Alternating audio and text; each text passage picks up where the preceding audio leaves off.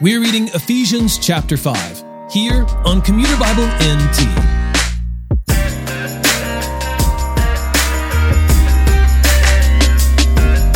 Paul continues to admonish the Ephesian church to live a new life in Christ, a life that is distinct from the rest of the world. The Christian ought not to partner with those who are disobedient.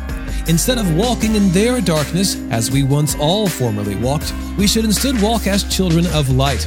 To do this, we must pay attention to our daily walk, growing in our understanding of the Lord's will, giving thanks to God, submitting to one another in the fear of Christ, and continuing in this line of distinctive thinking. Paul goes on to say that a husband and his wife are to reflect the relationship between Christ and the church, as the husband should love his wife as himself, and the wife should respect her husband. Ephesians chapter 5 Therefore, be imitators of God as dearly loved children, and walk in love as Christ also loved us and gave himself for us, a sacrificial and fragrant offering to God. But sexual immorality and any impurity or greed should not even be heard of among you, as is proper for saints. Obscene and foolish talking or crude joking are not suitable but rather giving thanks. For know and recognize this every sexually immoral or impure or greedy person who is an idolater does not have an inheritance in the kingdom of Christ and of God. Let no one deceive you with empty arguments, for God's wrath is coming on the disobedient because of these things. Therefore, do not become their partners. For you were once darkness, but now you are light in the Lord. Walk as children of light, for the fruit of the light consists of all goodness, righteousness, and truth, testing what is pleasing to the Lord.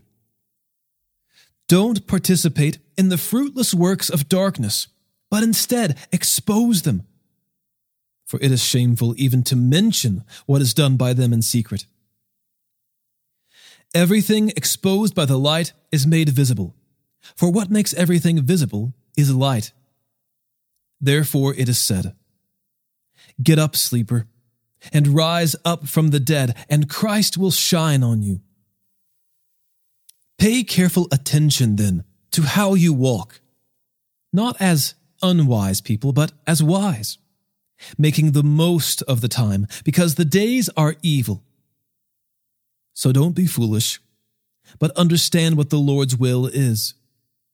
And don't get drunk with wine, which leads to reckless living, but be filled by the Spirit, speaking to one another in psalms, hymns, and spiritual songs, singing and making music with your heart to the Lord giving thanks always for everything to God the Father in the name of our Lord Jesus Christ, submitting to one another in the fear of Christ.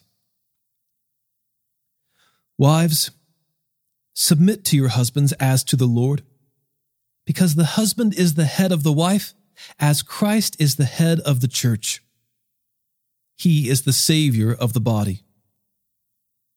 Now, as the church submits to Christ, so also wives are to submit to their husbands in everything. Husbands, love your wives, just as Christ loved the church and gave himself for her to make her holy, cleansing her with the washing of water by the word. He did this to present the church to himself in splendor, without spot or wrinkle or anything like that, but holy and blameless. In the same way, husbands are to love their wives as their own bodies. He who loves his wife loves himself, for no one ever hates his own flesh, but provides and cares for it, just as Christ does for the church, since we are members of his body. For this reason, a man will leave his father and mother and be joined to his wife and the two will become one flesh. This mystery is profound, but I am talking about Christ and the church. To sum up, each one of you is to love his wife as himself, and the wife is to respect her husband.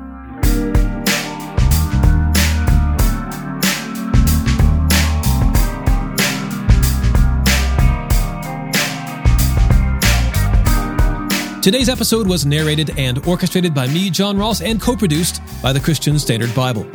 Thanks for listening, and don't forget, all scripture is inspired by God and is profitable for teaching, for rebuking, for correcting, for training in righteousness, so that the man of God may be complete, equipped for every good work.